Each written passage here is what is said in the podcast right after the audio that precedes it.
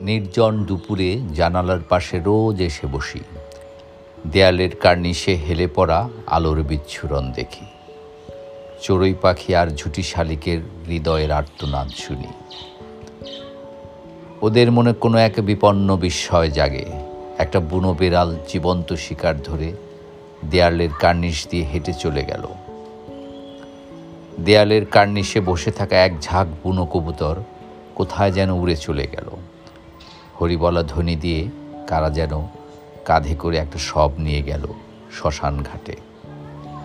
আজকাল চোখে খুব ভালো একটা দেখতে পাই না।